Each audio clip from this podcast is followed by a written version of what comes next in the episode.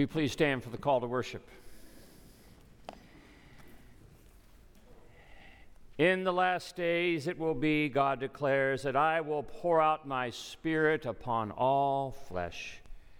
And your sons and your daughters shall prophesy, and your young men shall see visions, and your old men shall dream dreams. Let us worship God.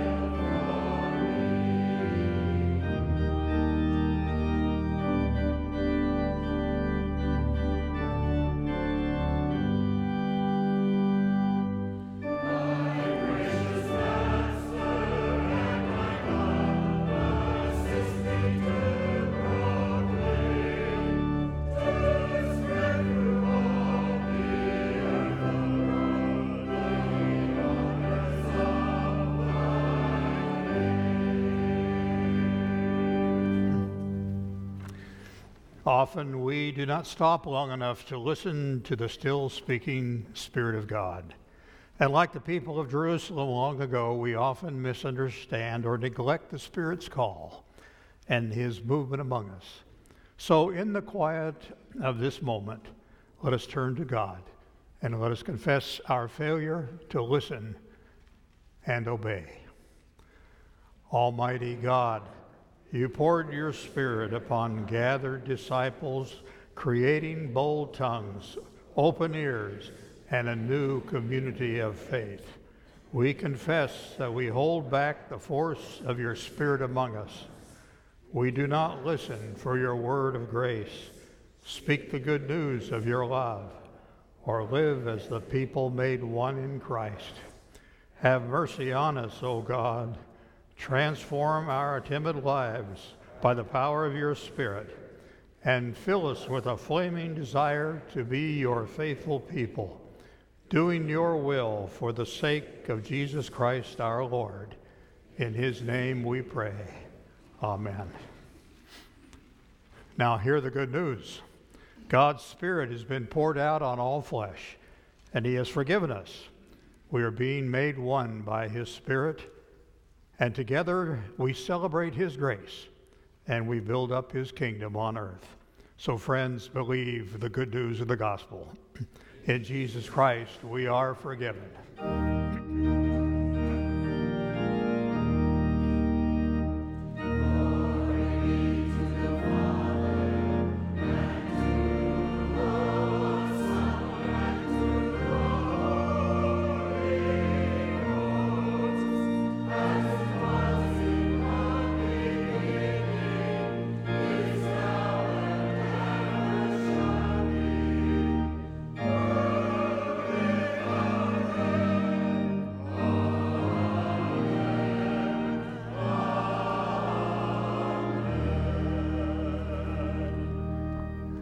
And now, on this Pentecost Sunday, let us celebrate the Spirit's movement among us by greeting one another.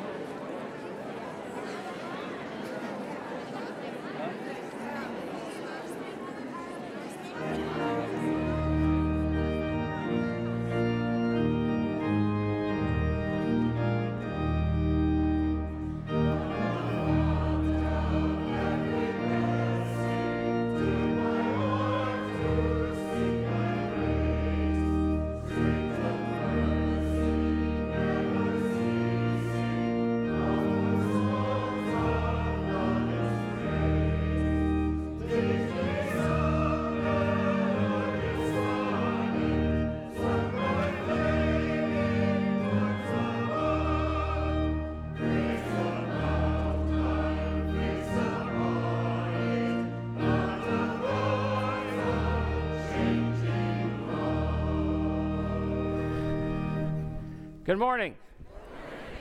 Welcome to worship here at Church of the Palms. We are so glad you're with us today on Pentecost Sunday, and we are delighted that we can celebrate the birthday of the church. And uh, actually, today we are invited to a party.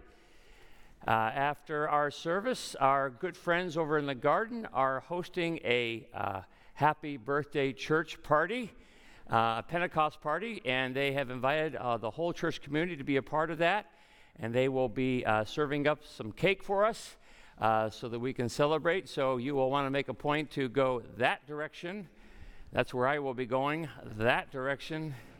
And uh, we'll be underneath the tree and enjoying a little time together. And if by chance you hear a little music coming from the courtyard toward the end of my sermon, uh, be not dismayed. Just that they're finishing up their worship outside, and that's a great thing. So we hope that you'll join us for that celebration. Meanwhile, we would love for you to fill out the friendship pads and pass those toward the windows and uh, look at those pads as they go by. And we hope you'll notice some names of people you don't yet know. And that way, maybe you'll be encouraged to uh, find out who they are and enjoy some conversation with them over a piece of cake. A couple of things to bring to your attention about life here at Church of the Palms. This coming Wednesday, we have a special treat. Elmarie Parker will be with us, uh, a mission worker uh, for the Presbyterian Church over in the Middle East. You know, we end up talking lots about the Middle East, hearing lots about the Middle East. Here is a woman who uh, spends her life in the Middle East, uh, in Syria, Iraq, Lebanon. And uh, she's going to be with us Wednesday uh, evening, including time at dinner and also following that in the chapel. And we would love for you to come and join us. Uh, we will enjoy, I'm sure, a wonderful opportunity for us to learn more about really what is happening, what's the nature of the church in the Middle East.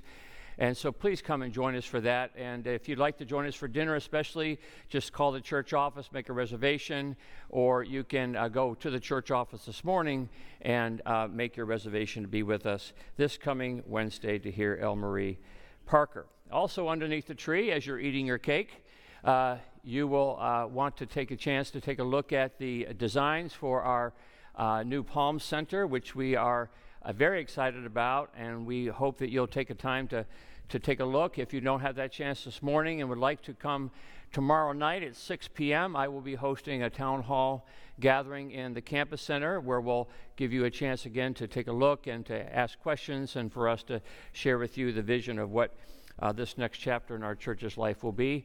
And then next Sunday, we will be having a congregational meeting immediately following the 9 o'clock service and uh, taking up this uh, great project and, uh, and affirming our moving forward. So we hope that you'll join us for that next uh, Sunday morning. You see an insert in your bulletin about uh, nominating committee, and we hope that you will uh, perhaps to be thinking not, not only about others who might be in leadership, but perhaps you feel like this is the time to put your name forward to be considered as a leader and an officer in our church's life. Vacation Bible School is uh, fast approaching, and we could use your support. And there's sign-ups for that underneath the tree, as well as Day of Hope, which again is fast approaching. Uh, and we would love for you to come and join us as we think about uh, how you might be involved. 300 people uh, usually get involved with this, and there's no job too small uh, for you to, uh, to help us out with. So we would love for you to come and learn more about that. Let's continue our worship.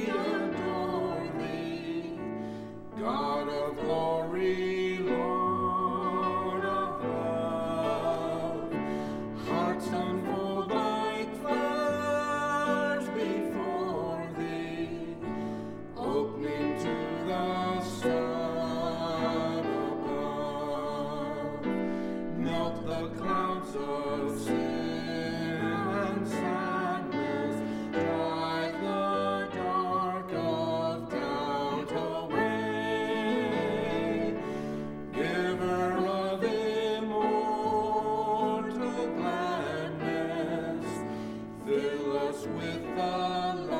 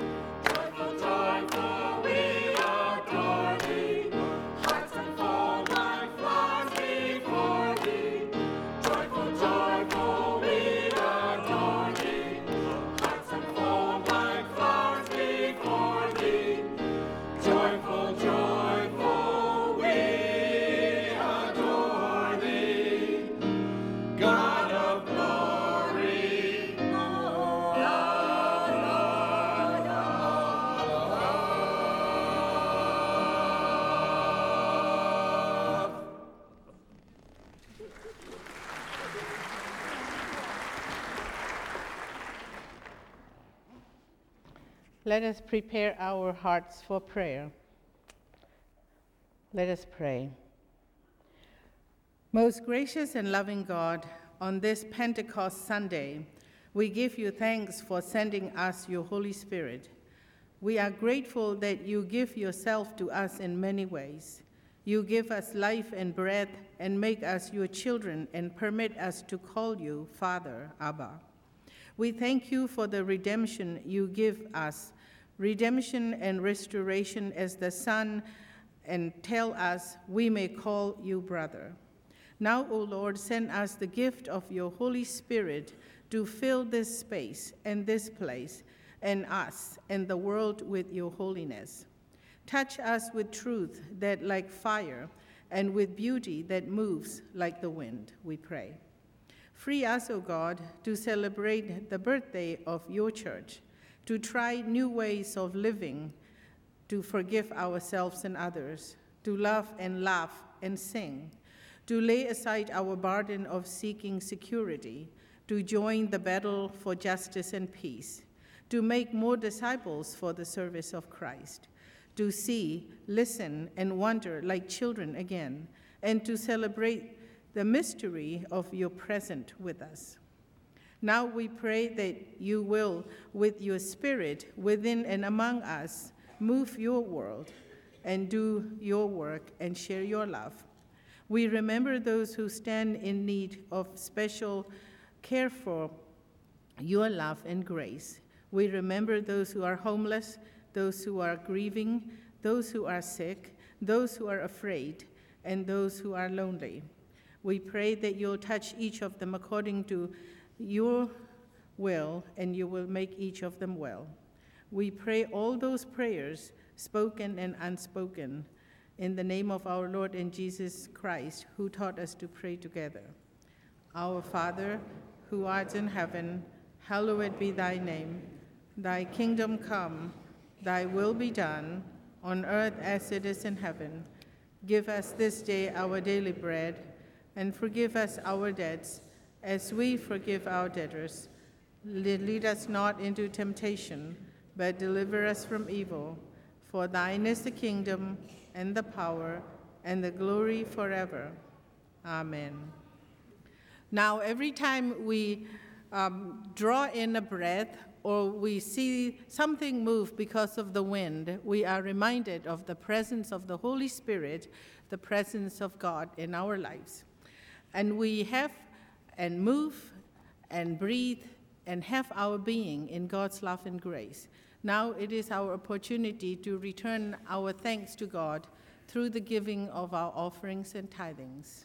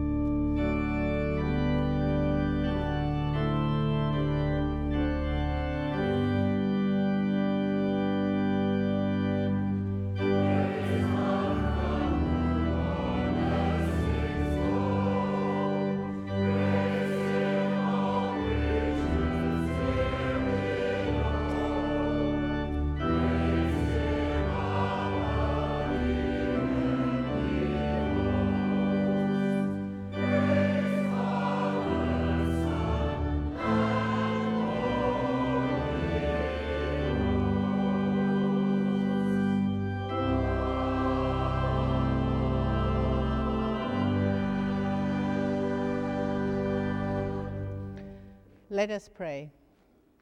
We love you, O God, for you have loved us first. We thank you for all the gift and grace we receive from you each day. Today we bring these gifts of our offerings to you so that your love and grace may be spread like wildfire, not only here in Sarasota, but all through the world. In Jesus' name we pray. Amen. Please be seated as Carol and our children come forward for a special time. Hey. How's everybody? It's getting warm out. hey guys, hey Clara. Marin. Come on up. So, on a hot day, on a hot summer day, um, an electric fan can really keep us cool. How does it keep us cool? How does it cool? Like it blows air, and it, it the blowing air keeps us cool. We kind of, you know, can we see the air that comes out of the fan? Yes. We can. So if I turn this fan on, will you be see, able to see the air coming out of the fan? Let's see. Now, you see it? Yes. You can't see the air, really. How do you know it's blowing? How do you know it's blowing? Can you guys see air? You think you can see the air because of the streamers, right? I tied some streamers on there because um, even though we really can't see air, we can know we know the air is blowing because of the streamers. So we know that my fan has has power, right? Another way we can know that there's air that there's air is because we can feel it, right? Can you feel it blowing on you? Right. So that's the way we know. And finally, what's one more way we know that there's air there, even though we can't see the air? What do you think? Can you hear it? You can feel it, but you can hear it, right? You can hear my fans, sort of hear it, right? Anyway, um, so today is uh, a special day that special day in the church that some churches uh, recognize and celebrate, kind of like a birthday of the church. It's called the Day of Pentecost. So here's how it all began. Okay, the Bible tells us that on the day of Pentecost, all the Jesus followers were together, gathered in a room. Okay, and they were together in one place, and God sent the Holy Spirit. Remember that gift that the disciples were sent were waiting for? God sent the Holy Spirit to give them power to teach other people about Jesus. So, how did they know that the Holy Spirit was there? Could they see it? They they couldn't see it, but they knew it was there. So the Bible tells us that they knew the Holy Spirit was there because they could hear in the room a mighty rushing wind right there. They couldn't see the wind, but they could hear this mighty rushing wind coming from the heavens. So, could they see the wind? Could they see the Holy Spirit? No, but they could hear it. They knew the Holy Spirit was there because of that, that sound of the wind. Then, something else kind of crazy happened. They, um, they could feel the, um, well, actually, no, they saw from the heavens came these fiery tongues of fire that sort of came from the heavens and landed right upon their heads. And they knew that the Holy Spirit was there because they could see the fire, just like you guys can see my little streamers here, right? They could see it. But could they see the Holy Spirit? They couldn't see the Holy Spirit, but they knew it was there. The other crazy thing that happened is those peop, those, those um, Jesus followers knew that the Holy Spirit was with them because they could, they could feel the power that God sent them, that power. And you know what? They, God sent the Holy Spirit to them. They had the ability to speak all different kinds of languages that they didn't even know. So they knew that the Holy Spirit was with them, even though they still could not see the Holy Spirit. Well, guess what? That, that the, the Holy Spirit the Holy Spirit that God sent those, those, those Jesus followers is here right with us right now. And we can't see it, but we can hear it. We can hear it speaking to our hearts, and we can see it moving in our lives as we serve others. Some people were serving this weekend with Family Promise, and when we shine our light to others. And then we can also feel the power of His presence in our hearts as God guides us every day to teach others about Jesus. Will you pray with me? Dear Father, thank you for sending the Holy Spirit to be, to be our teacher and our guide. Help us to listen and obey your Holy Spirit as it teaches us how to tell others about Jesus. Amen.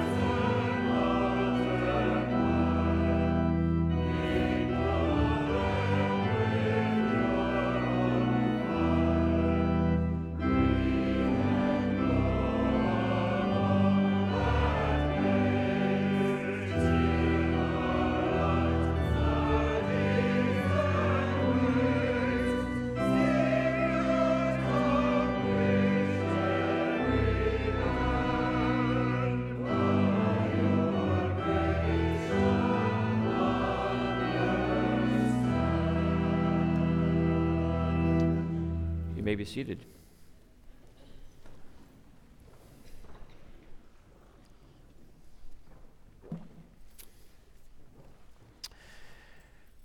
Well, let's hear the good news as it is told to us in Acts chapter 2, verses 1 through 13. Hear the word of God. When the day of Pentecost had come, they were all together in one place. And suddenly from heaven there came a sound like the rush of a violent wind, and it filled the entire house where they were sitting. Divided tongues as of fire appeared among them, and a tongue rested on each of them, and all of them were filled with the Holy Spirit and began to speak in other languages as the Spirit gave them ability. Now there were devout Jews from every nation under heaven living in Jerusalem. And at this sound, the crowd gathered and was bewildered because each one heard them speaking in the native language of each. Amazed and astonished, they asked, Are not all these who are speaking Galileans?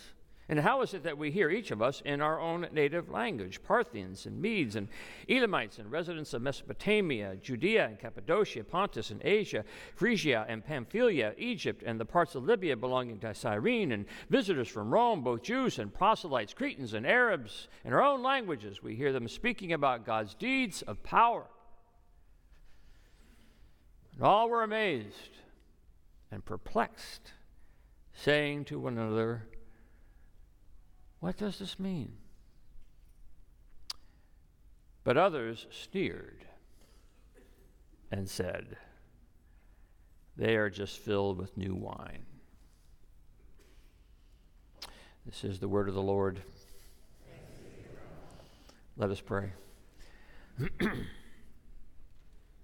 By your grace and through your mercy, we pray, O Lord, that you will through your Holy Spirit, the power of your Holy Spirit, allow these words to simply amplify the word just read and the word made flesh in Jesus Christ, that we truly may discover again the power in Pentecost. For we pray this in Christ's name. Amen.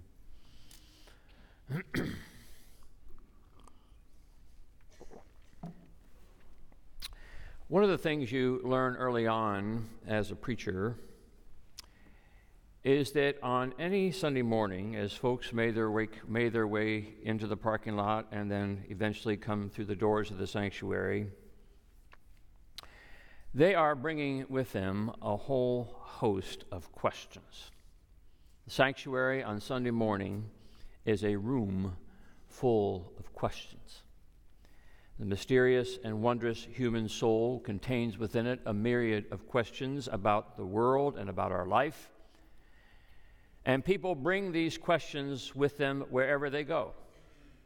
And they bring them with them on Sunday morning when they come to church, both consciously and unconsciously. Some of them sometimes actually have something to do on Sunday morning with the church itself. Even fewer have any correlation at all as to what the preacher plans to talk about. It may be Sunday morning and you're at church, but the question you have is about the presentation you're going to make at work on Wednesday morning. It may be that the preacher is going to talk about love, but your question, the question that's occupying your mind, is about your 1040 tax return. It may be that the theme of the day is grace, but at least one person is wondering how did Michigan lose that game last night? It is somewhat overwhelming and humbling when I look out upon a congregation any Sunday morning and imagine all the questions that have been brought to this very moment. All the questions that you and I gather up together to ask. Now, there is one question, I believe, that people do bring to this place more than most others. And it is the question of how they feel about themselves as persons, as human beings. How am I doing? I think we often ask, how am I doing as a person? Am I all of what I would want to be? And maybe more importantly, am I all of what God would want me to be? Is there a person inside of us, a better person inside of us than what meets the eye? And how do I become this better person? Abraham Lincoln called it the better angels of our nature. How do I elicit this better angel of my nature? Preachers will tell you that that is the question they often get, often in one to one conversations inside the privacy of our studies. Preacher, how do I become a better person? Phillips Brooks, the author of O Little Town of Bethlehem, said it this way Bad will be the day for every man when he becomes absolutely contented with the life that he's living, with the thoughts that he's thinking, with the deeds that he's doing when there is not forever beating at the doors of his soul some great desire to do something larger, which he knows he was meant and made to do because he is still, in spite of all, a child of God. I think when we come here on Sunday morning, there is, at least in the back of our minds, how do I become more a child of God? And that's just another way of asking the question Is there a better person inside of you and me that we want to become? And I bet most of us, maybe all of us, yearn in some way to be that better person.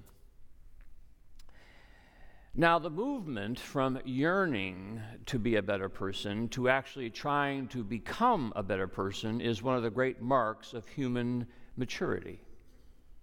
It is one of the signs that a person has moved from childhood to adulthood when that person takes up the concern of becoming a better person. Not a smarter person, not a richer person, not a more powerful person, and not even a better person over against anybody else, but simply the better person that is inside of here. It's no surprise that when the Apostle Paul talks about the gift of love in that wonderful 13th chapter of 1 Corinthians, he acknowledges that to love, one must take on a sense of maturity. When I was a child, I spoke like a child, I thought like a child, I reasoned like a child. Oh, but when I became an adult, I put away childish ways. To be better, or for Paul to become more loving, is to mature, it is to become an adult. But the question is how do I become this better person? Well, Pentecost might be a good day for us to wonder about that question because Pentecost certainly is a day within our great Christian story when a bunch of people became together different people. Something happened on Pentecost when a collection of timid and reluctant and, and confused people all of a sudden were changed into passionate and forthright and articulate people who had good news to tell and certainly were not afraid to lay their lives on the line. Those who had once doubted, those who hid, those who denied were now people who had received a power from beyond themselves and became, as a result, better people. Not elevated people, not I've got one over on you kind of people, but inside their own stories, inside their own selves, they became better in respect to becoming more of what God wanted them to be. And I think most of us have that wonderment, don't we? How can I become more of what God would hope me to be? Now, the far easy answer to give at Pentecost is to simply say that what makes us a better person is simply receiving the Holy Spirit. It would be true to say that, of course. I believe our hope of becoming better people is doomed if we do not rely upon the work of the Holy Spirit in our lives. But, but that's only half the answer that I believe Pentecost gives us to this question of becoming a better person. Because what Pentecost is begging to remind us in our celebration is what, is, is what it tells us about what brought those apostles together in that one place when they received the Holy Spirit. On the day of Pentecost, Luke tells us, they were together together in one place. Now, what were they doing together? What, what they were doing together was that they were celebrating one of the great feasts of God's people, the Feast of Weeks. The Greeks called it Pentecost, but the Jews called it the Feast of Weeks. And the Feast of Weeks was the Jewish answer to our Thanksgiving Day. The Feast of Weeks took place seven weeks after the Passover, and it was the time when the people of God celebrated and gave thanks for the harvest in particular, the harvest of grain, the harvest of wheat. It was a time to rejoice in the providence of God who allowed them the harvest. They were giving thanks for the simple food on their plates, and that was the time in their thanksgiving when the Spirit came. Now, can I submit to you this morning that that is not just a coincidence? Can I suggest you today that there is this deep truth about your life and mine to be learned here about the experience of Pentecost, and that is the experience of Pentecost is likely to be found in the expression of our thanksgiving. We become better by virtue of the Holy Spirit, and we become aware of the power of the Holy Spirit when we are in the midst of our expression of gratitude. You know, the truth is, one of the great marks of spiritual maturity is our increasing ability to give thanks. Thankfulness is the mark of a mature person. Every kid growing up gets commanded by their parents to say thank you when the child is given something. What do you say? We ask that because children are not necessarily prone to being thankful. What do you say? Thank you. But maturity, spiritual maturity, comes when gratitude begins to take hold of our hearts and our souls. A mature person is a thankful person. The quest to be better, dare I say, originates in our ability to be thankful. One begets the other. Life takes on a whole new dimension when we pause and look at what we have, look at where we've been, look at all that we have received, and we say, Wow, I, I did so so little to deserve this. The apostles gathered in the feast of festival of weeks and thanked the good Lord for the grain they did not grow and maybe for the fish they did not put in the sea. And in their thanksgiving, Spirit came. And when the Spirit came, they became different people. Thankfulness inspires improvement. Gratitude ignites self renovation. The good things we do and the good things we are come as a result of being thankful. Yesterday, I was up at my alma mater in Pennsylvania at commencement,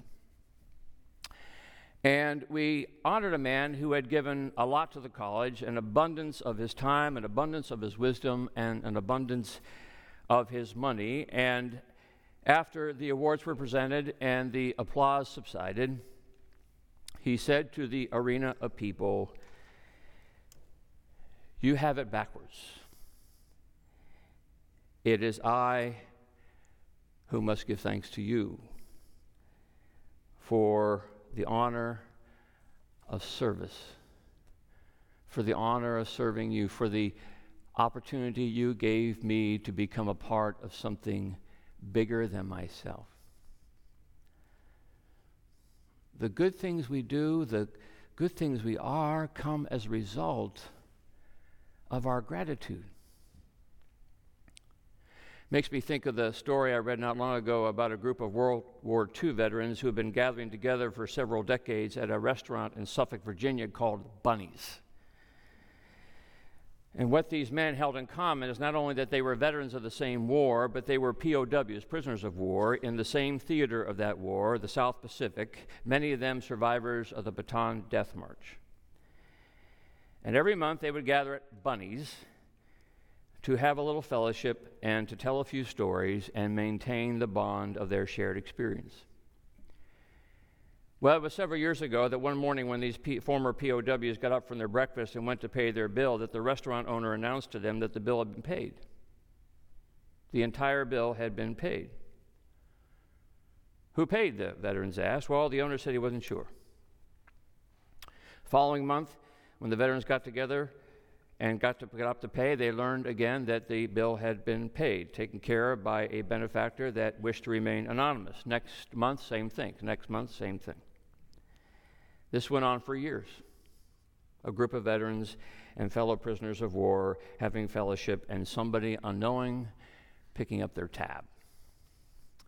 Finally, a waitress let slip the man's identity, and it turned out to be a local businessman, William Blair, who had happened into Bunny's on that one particular morning and noticed as he got out of his car and walking through the parking lot all these license plates with POW insignias on them. When he went inside, he inquired about the identity of these men, and the owner told him it was these prisoners who were gathering together each month for some camaraderie. Well, then Mr. Blair said, Breakfast is on me. Swore them to secrecy. Furthermore, he said, as long as those guys get together, breakfast will always be on me. Mr. Blair said that when those women, when those men were sitting in those prisoner of war camps, he was just a little boy back in the States, playing in the streets, having fun, not giving any mind to the sacrifice of these men far away. But now he knows those men allowed him to have a childhood for which he is grateful, and his thankfulness he knew had to go beyond just sentiment. He had to do something. So, as small a gesture as it was, breakfast was always going to be on him. Thankfulness begets doing the right thing. We do good things out of our gratitude. The starting point for becoming a better person is the level of our gratitude. And so there the disciples are gathered in their gratitude. And they're raising the sheaf of elevation during the Festival of Weeks. And that's when the Holy Spirit comes and fills them and empowers them and begins to make them into something more than what they were. We can't forget what the disciples were doing when the Holy Spirit came. They just weren't sitting around. They were thanking God, and their thanksgiving became the breeding ground for the Holy Spirit to begin changing them and making them into the people God wanted them to be. So, the Pentecost question might be What is my discipline of intentional gratitude? What is the rhythm of my life that allows for me to pause and to see all the reasons to give thanks and to find within that pause the quickening of the Holy Spirit so that I might live my life in response to what I have received?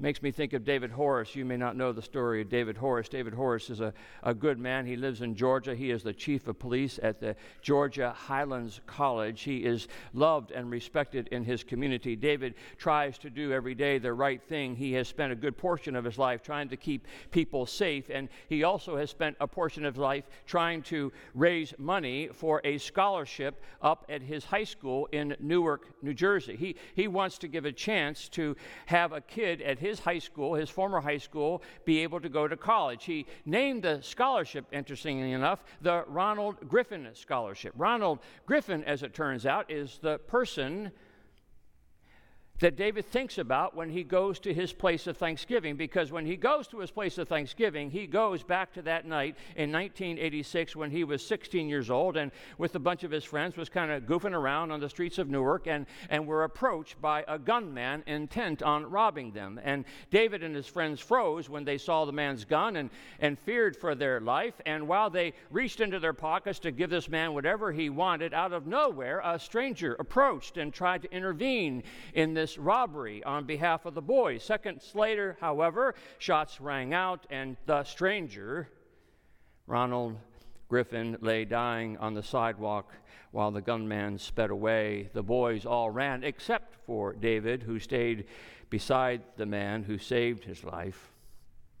The only words he heard his hero say were, Please don't leave me alone to die by myself. By the time the ambulances showed up, he had passed. David Horace will tell you that he is who he is today an officer of peace and security because he sought to live his life in response to Ronald Griffin's intervening death. How could I waste my life, he says, when a man like him died for me and my friends in his place of thanksgiving? He's trying to do the right thing. Oh, and Ronald Griffin, oh, what was he doing there to try to stop a robbery? Turns out he had had his own Pentecost just months before. Gobbled up by the grace of God, he had turned his life around from his own dead ends and wanted his life now to be lived in response to this grace of the Savior. How grateful he had become, and was that the spark that placed him between those strange youth and that pointed gun? Only the Lord knows. Truth is, the last time Truth is, Pentecost can happen anywhere and at any place. The Spirit can come when the Spirit wishes to come. But we are bound to find the Spirit in our thanksgiving. When was the last time you've been to your place of thanksgiving? When was the last time you stopped in the midst of the hustle and bustle and intentionally brought to mind all those things for which you were grateful? Your family. Maybe you're grateful for your family. Maybe it's a, a mentor in your life. Maybe it's the skill that God has given you to allow you to be financially secure. Maybe it's the heroes of another generation whose sacrifice made your freedom possible. Maybe it's your children. Maybe it's your spouse. Maybe it is the Savior. Maybe it is the wheat that grows in the field that you did not plant nor did you harvest, but that you will enjoy we drink from wells we did not dig, so says the writer of Deuteronomy. We drink from wells we did not dig, and we are warmed by fires we did not build. What would your life be like if you took yourself to that place every day just for a little bit and thanked the good Lord for all those wells from which you drink, which you did not build, and all those fires? And to find in that moment maybe the ultimate fire that you did not kindle, that inflames you into a different life. A life in response to all of what God has already given you. Can you imagine your very own Pentecost? For it is in those Pentecost places where you and I begin to live a better